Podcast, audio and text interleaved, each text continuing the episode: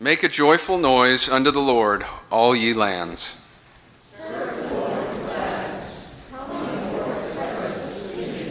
Know ye that the Lord, He is God.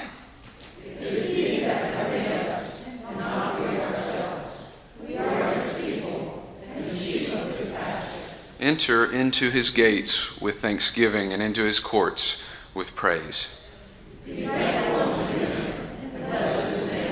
For the Lord is good. His mercy is everlasting, and his truth endureth to all generations. This is the word of God for us, the people of God. Thanks be to God.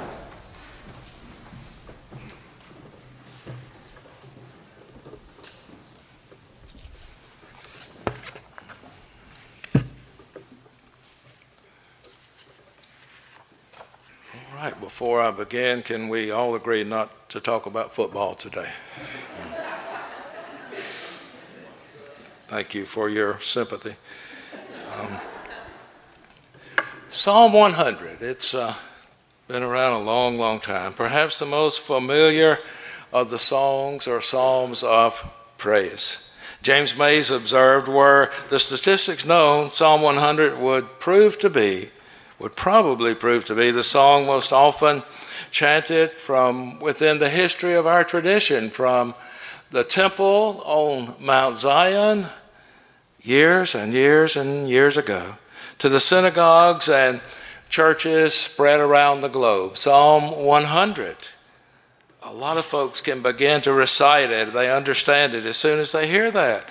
And the appeal of Psalm 100 may lie in its brevity and in its simplicity. It has an instructional tone to it, and folks seem to like that. Something easy to follow, something to remind us of how we might tune our lives to the praise of God. The lesson itself is remarkably simple in the song, yet deeply profound. God rules the world, and consequently, we belong to God.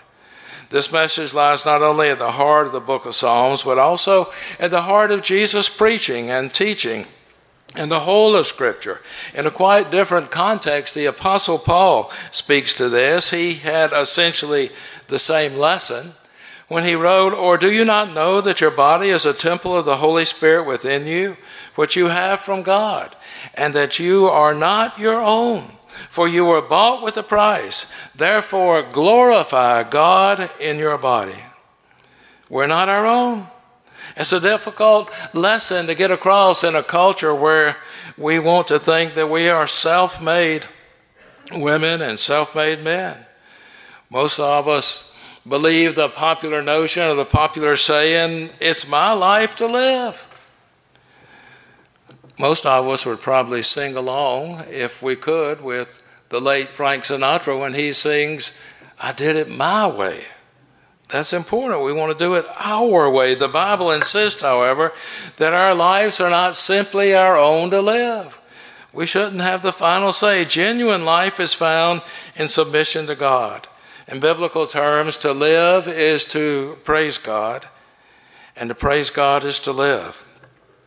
Klaus Westermann put it like this He said, Anything or anyone other than God, if we praise anything or anyone other than God, then our life is over with. It must finally destroy itself. And from the perspective of Psalm 100, Walter Brueggemann called it this. He said, Obviously, our world is at the edge of insanity, and with it, inhumaneness is developed scientific enterprise. Greed is celebrated as economic advance. Power runs unbridled to destructiveness. In a world like ours, this psalm is simply an act of sanity whereby we may be reclothed in our rightful minds. You remember when Jesus healed a man, and the scripture said he was reclothed in his right mind. And it's a standard line in some of our older hymns reclothe us in our rightful minds. Life is no longer self grounded without thanks, but motivated and giving thanks, thanks to God. Brueggemann cites another scholar, Geoffrey Wainwright, who has pointed out something that I believe is undoubtedly true.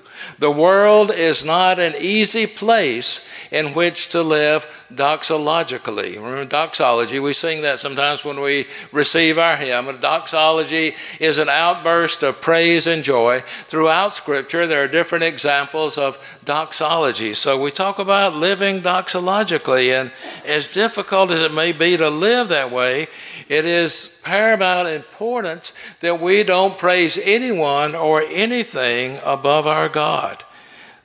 It leads to disturbance and, and destruction. So at this point, Psalm, Psalm 81 offers the same instructions as Psalm 1 and Psalm 2 and many others that you'll take a look at. To be happy means submission to God, openness to God, to an autonomous self no longer. A wicked life leads only to ruin, the psalmist would say. In the Reformed tradition, and there are churches we know of, maybe you've been part of churches that have come out of that Reformed tradition across the years. Psalm 100 is treasured. It's uh, fitting that it's instructional in the catechism that's used in, in some of these traditions, some of these denominations. It's the first question. It involves the first question in the Westminster Shorter Catechism. Question What is the chief end of humankind? Answer The chief end of humankind is to glorify God and enjoy God forever. Psalm 100. That's a little background on the psalm, and I've always, in the Thanksgiving season, thought about Psalm 100. It always comes to mind. When I think of what should our topic be, what should our scripture lesson be on the Sunday before Thanksgiving, often Psalm 100 just bumps up to the top of the list. There was a time when I could recite it by heart. I think I can most of it now. One of my favorite Psalms, and I remember back in my school days, years and years and years and years ago, there would be someone in class who would read Psalm 100 right before Thanksgiving, right before we got a Thanksgiving break. And in churches and in youth groups and elsewhere, Psalm 100 and Thanksgiving, they just go together. It's hard to separate the two in my own mind. Psalm 100, top of the list this time of year. Serve the Lord with gladness. Now, the second part of that phrase reads, Come before his presence with singing, except in my Bible there's a line drawn through that second part. It says, Come before his presence with singing, except for Charles Robinson. And he needs to find another way to praise God. And I understand that. And I'm not the only one here, most likely. Now, in order for this to continue, this message to continue, I'm going to have to ask for your indulgence with a few of my homemade or made up words. I like to make up words. Sometimes I make up words to keep from saying words that I shouldn't be saying. And I thought maybe at some time I'll make up an entire language and no nouns or verbs or grammar or anything. That's too complicated, but uh, I'm still working on that. But indulge me, if you will, as I come across some of these words. Let's think about serve the Lord with gladness for a while. What it means, what it, what it doesn't mean. We serve the Lord with gladness and not with badness. I know that's not a real word, but bear with me. If we're saying and doing things within the body, within ourselves, within the body of Christ, the church, that are hurtful or hateful or destructive, then it's questionable as to, and be clear about it, like the old Bob Dylan song says, you got to serve somebody. And I just happen to have a few of those lyrics that I will share with you. Um, you may remember the song. Certainly, most folks remember the name Bob Dylan. I think he's still around. He said, You may be an ambassador to England or France. You may like to gamble. You might like to dance. You may be the heavyweight champion of the world. You may be a socialite with a long string of pearls, but you're going to have to serve somebody. Yes, indeed, you're going to have to serve somebody. Well, it may be the devil or it may be the Lord, but you're going to have to serve somebody. You might be a rock and roll addict prancing on the stage. You might have drugs at your command, people in a cage. You may be a businessman or some high degree thief. They may call you doctor, they may call you chief, but you got to serve somebody. You may be a construction worker working a home. You may be living in a mansion, or you might live in a dome. You might own guns. You might even own a tank. You might be somebody's landlord. You might even own a bank but you're going to have to serve somebody. And it's so important who we serve. I think we can all agree we have to serve somebody. Somebody is sort of calling the shots, and who is it? You got to serve somebody from the Sermon on the Mount.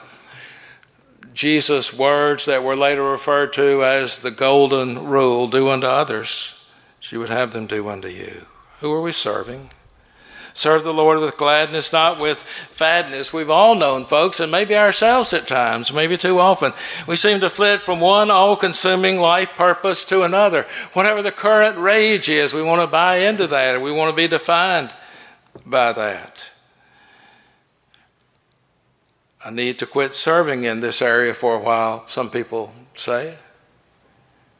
I'm burned out. And it always makes me want to say, not always, but sometimes I want to say to some folks, and maybe you do too, how in the world can you be burned out? You've never been on fire.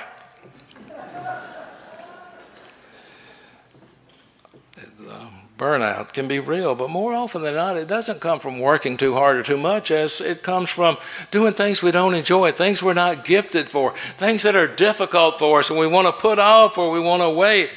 But when we work within the gifts God has given us, then, then burnout seems to, to stay away from us. Serve the Lord with gladness, not with hadness one of my grandparents' favorite expressions when I was growing up was much obliged. And maybe you've heard that expression. I don't hear it a lot anymore. Much obliged. I'm obligated to you. If anyone did anything for one of them, that's how they would respond. And the truth is, they didn't want to be obliged or obligated or indebted to anybody. I think that's why they never mastered the art of receiving a gift. They were so hard to find things for. And don't we all know folks who are serving the Lord because they have to do so? What would be the consequences if I don't do this? It's expected of me. What would be consequences here and eternally if I don't serve the Lord? So we do it out of a sense of, well, I have to. And aren't most of these folks motivated by fear rather than by joy? Serve the Lord with gladness, not with madness. Have you ever run across somebody in a church, perhaps? Maybe a lay person, maybe a lay leader, maybe a, a staff person, who always seems to have a scowl on their face, always seems disgruntled about something, always seems to have a complaint that comes out before anything else. Somebody who always seems to be angry, maybe angry at God, maybe angry at someone in their family, maybe it's somebody in their church family. Maybe this person is bitter at how life is turning out to be. Maybe they're frustrated because God hasn't called them in a different direction from the one they're going and one they think they ought to be going. Maybe there's frustration. Maybe one is ticked off because one did not get one's way on a particular issue. How effective can we be in serving a God of grace and a God of glory if we're filled with anger? How does that work? Serve the Lord with gladness, not with sadness. If you are a Christian, serving the Lord of life and love, she said, somebody needs to tell your face. Down in the mouth, servants seldom attract anyone else to the faith. They might attract other down in the mouth folks, but to attract joyous folks to the faith. And not to say that there aren't serious issues to be addressed, there always are. There's a heaviness of life that will weigh on all of us from time to time. Life does get heavy, but if the Lord God of heaven and earth has called you to serve, and if that same God loves us enough to offer an only Son to die for us, and if God has promised that nothing can separate us from that great love, then why let sadness rule our hearts all the time? Know that the Lord is God. God made us. We're God's people. the sheep of God's pasture. Walk through the gate with thanksgiving, enter his courts with praise. That's the only way to get in. So why not? Bless God's name. God is good, his mercy is everlasting, and his truth endures to all generations.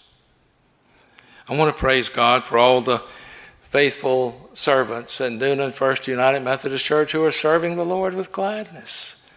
You've seen and heard from some of them this morning. You've heard the glorious music in this place, the voices, the instruments. And look all around you, the folks who brought these coats, many of you, and the folks who will be delivering them to those in need.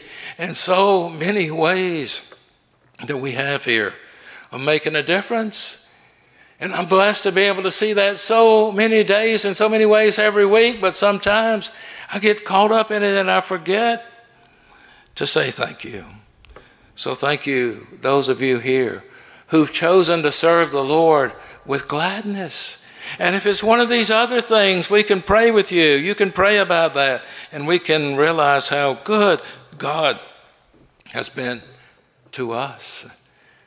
So thank you for all that you do to make this church alive and vital and strong in this community across the years, going on 200 years in just a short while and for the great days that we have yet to come. Thank you that you care, that you give, that you love, and that you live so many ways for God through this church. I'm grateful for you. I appreciate you. Serve the Lord with gladness. And ask yourself, why would anyone want to do it any other way? Amen.